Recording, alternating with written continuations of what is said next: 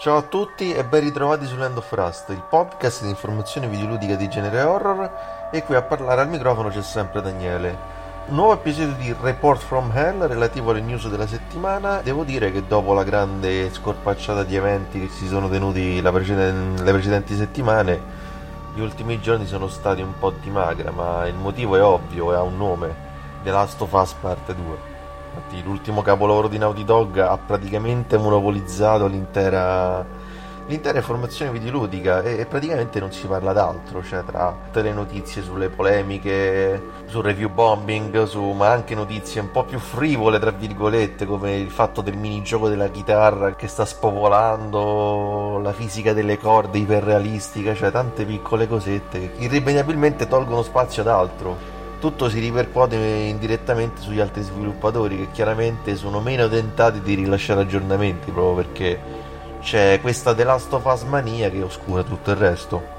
E questo un pochino si stava riversando anche su di me perché ero tentato di non registrare questo episodio di Report from Hell, ma piuttosto di fare un free speech dove parlare a ruota libera di tutto quello che, che mi passava un po' per la testa, insomma finché proprio nelle ultime ore sono usciti un paio di aggiornamenti che mi hanno interessato tantissimo e che mi hanno spinto a procedere regolarmente con la registrazione del, del consueto bollettino settimanale. Buon ascolto!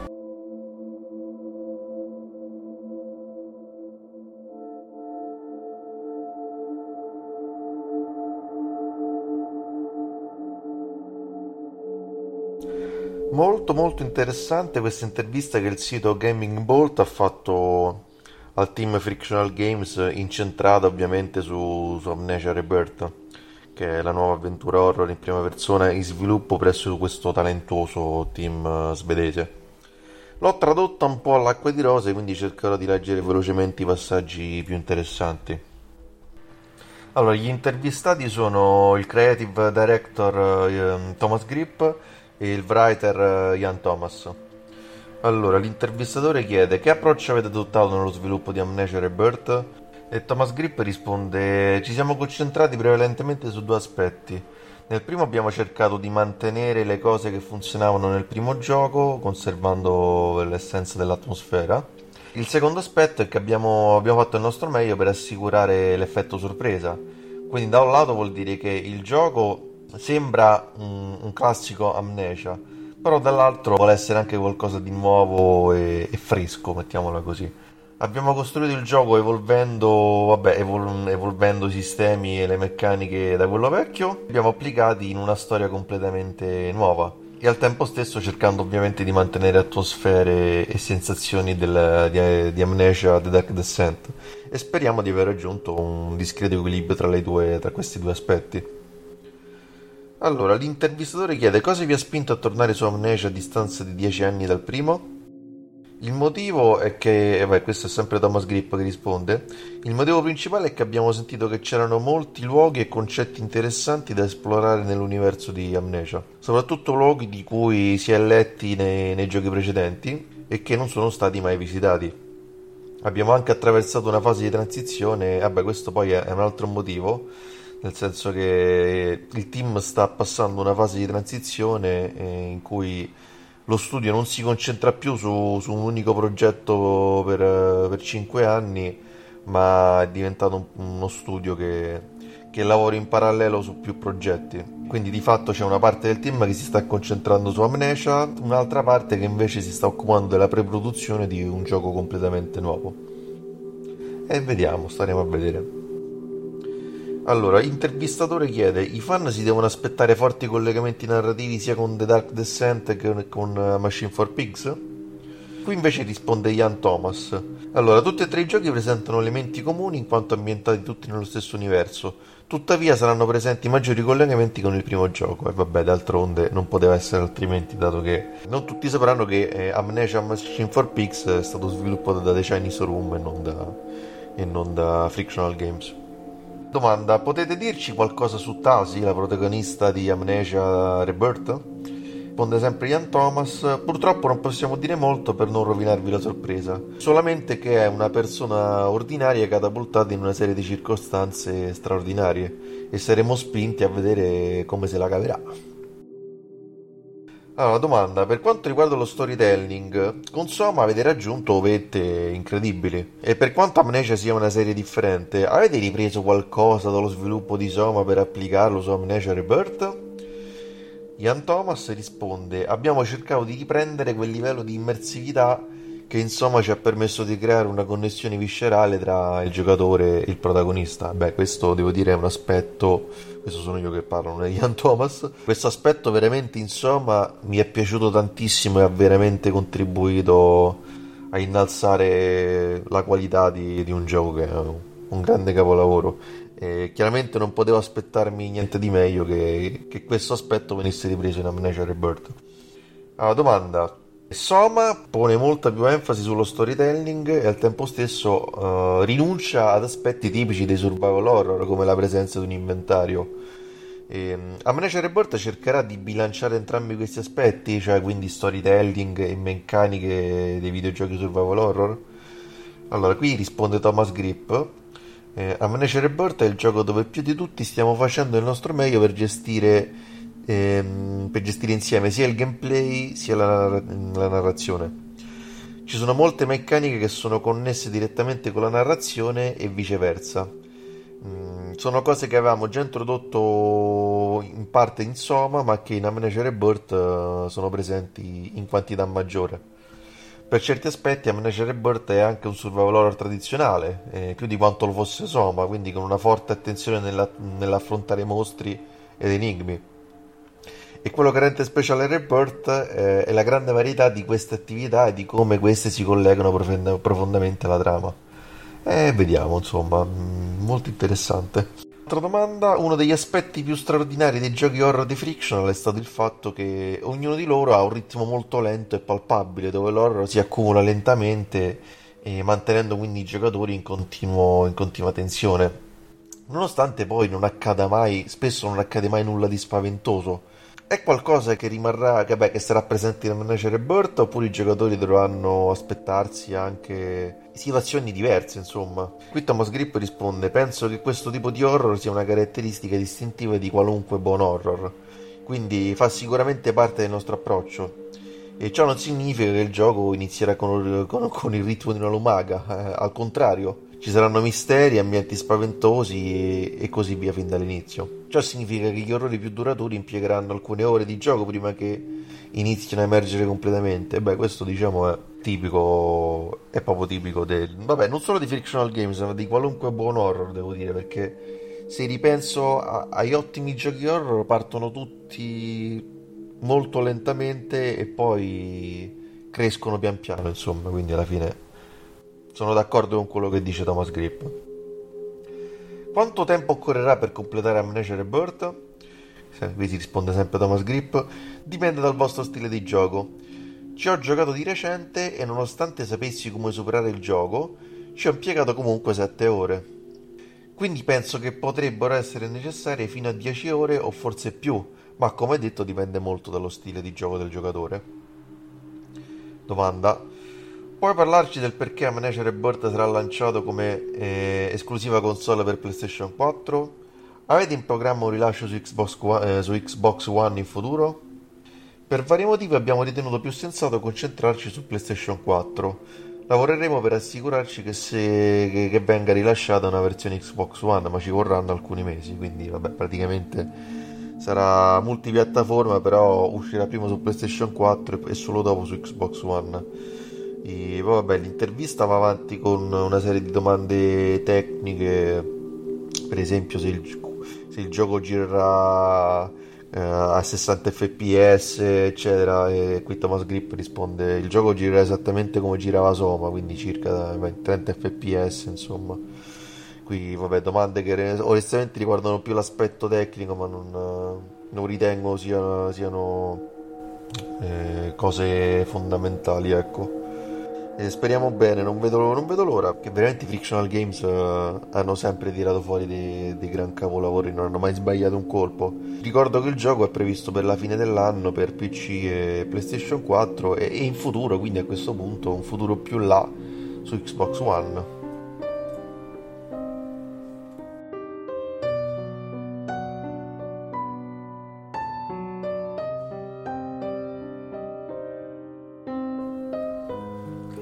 Stato pubblicato un nuovo trailer per questo gioco in esclusiva PlayStation VR chiamato Do Not Open, in sviluppo presso il team spagnolo Quasar Interactive.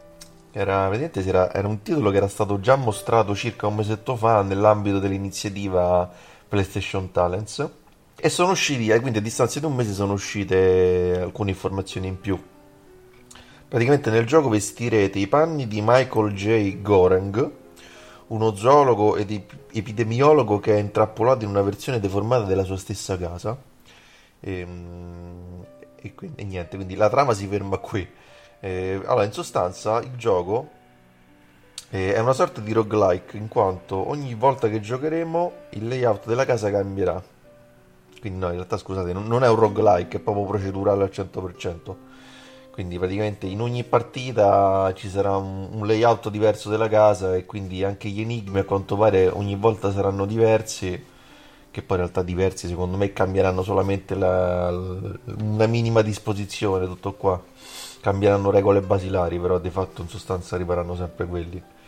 E, e dovremo sfuggire a, a delle presenze sovrannaturali che infestano l'abitazione.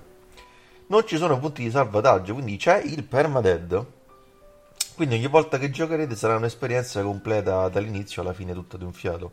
Però ovviamente mi aspetto sarà un gioco brevissimo perché chiaramente se devi fare un gioco di anche di un'ora in cui, in cui si muore per, in modo permanente, insomma direi che se lo possono tenere.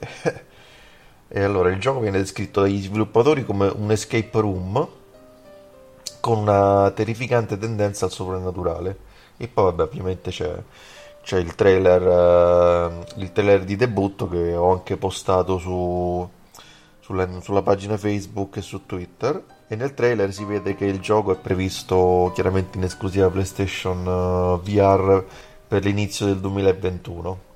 Ma allora vi dirò sinceramente, non... sia in base a queste informazioni sia in base al trailer, non è proprio un gioco che mi, che mi, che mi stuzzica grande interesse poi devo dire, allora, un mese fa è stato rilasciato un trailer dove effettivamente sembrava un gioco stile escape room. E in quest'altro ultimo trailer, che poi teaser in realtà, sembra più... c'è più influenza all'APT, cioè con il fatto che praticamente tu giri per questa casa, vedi degli elementi, vedi questo... questa foto dove un attimo che ti giri questa foto cambia, insomma, quindi dinamicità uh, horror stile, stile PT, insomma. Che probabilmente in VR sarà, sarà veramente terrificante, perché poi, insomma, vederti nella realtà virtuale queste situazioni deve essere proprio da, da cardiopalma, insomma. Vabbè, comunque, per chi può interessare e per chi abbia un PlayStation VR, aspettate l'inizio del 2021 per, per mettere mani su questo, su questo titolo.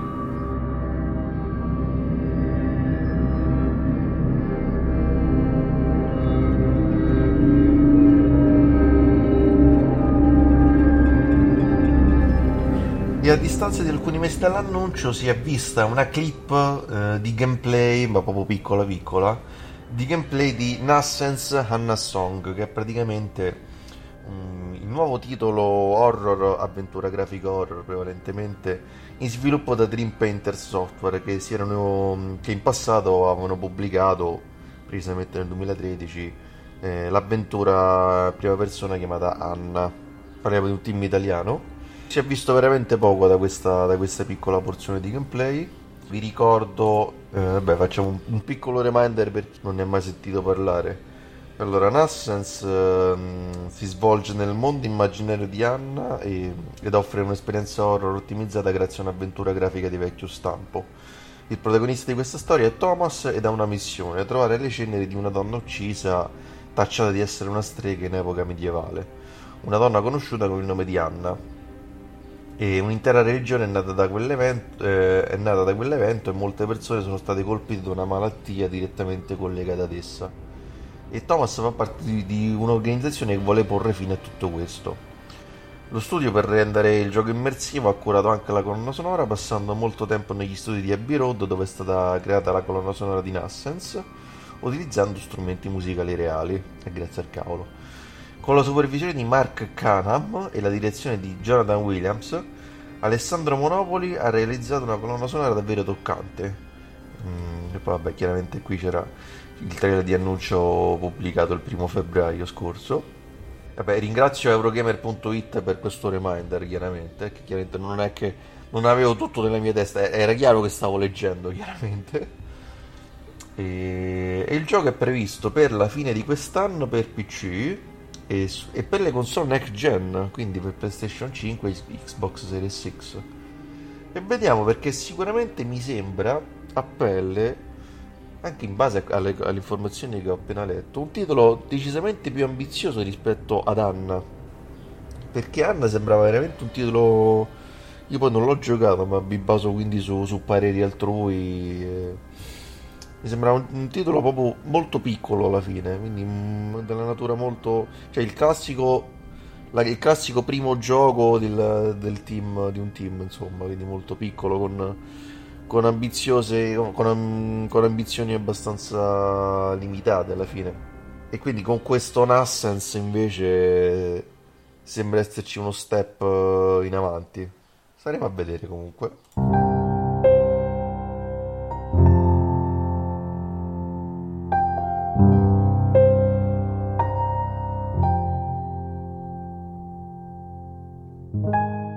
È stato pubblicato un nuovo trailer per il sequel di Deadly Premonition, ossia Deadly Premonition A Blessing in Disguise. Il trailer è incentrato su, sulla città di Le Carré, che è la nuova cittadina che farà da sfondo alla vicenda che vede nuovamente come protagonista l'agente dell'FBI Francis York Morgan. E, ehm, e, devo dire che un po' mi dispiace che, che il gioco sia esclusivo su Nintendo Switch perché il primo episodio mi colpì tantissimo per il suo essere così genuinamente autoriale e per la straripante passione che, che il creatore della serie, Hidetaki Suehiro, meglio noto come Sueri65, ha per una certa cinematografia che rimanda ovviamente a David Lynch. Infatti, chiaramente il primo episodio era ambientato in questa città chiamata Greenvale, che chiaramente chi ha visto Twin Peaks ha notato più un, ben più di un riferimento, ma, ma, non solo sulla città, ma anche chiaramente su, su, alcuni personaggi, a partire dallo stesso protagonista, che comunque vive di una certa personalità, insomma, che poi la bellezza di quel gioco è che chiaramente ti inganna perché sembra veramente un gioco molto stupido, tra virgolette, ma poi man mano che va avanti raggiunge una profondità narrativa veramente pazzesca. E spero che con questo sequel si arrivi a quel livello. E vi dirò, se questo gioco, questo sequel, dovesse rivelarsi un altro ottimo titolo come, come lo era il primo, potrei davvero fare una follia e acquistare appositamente la Nintendo Switch per questo gioco che non sarebbe la prima volta tra l'altro. Lo feci anche per Ala, uh, per Ala Wake con la Xbox 360 quindi perché non farlo anche per questo insomma e vi ricordo che Deadly Premonition 2 Blessing in Disguise uscirà il prossimo 10 luglio, ripeto, ovviamente in esclusiva per Nintendo Switch.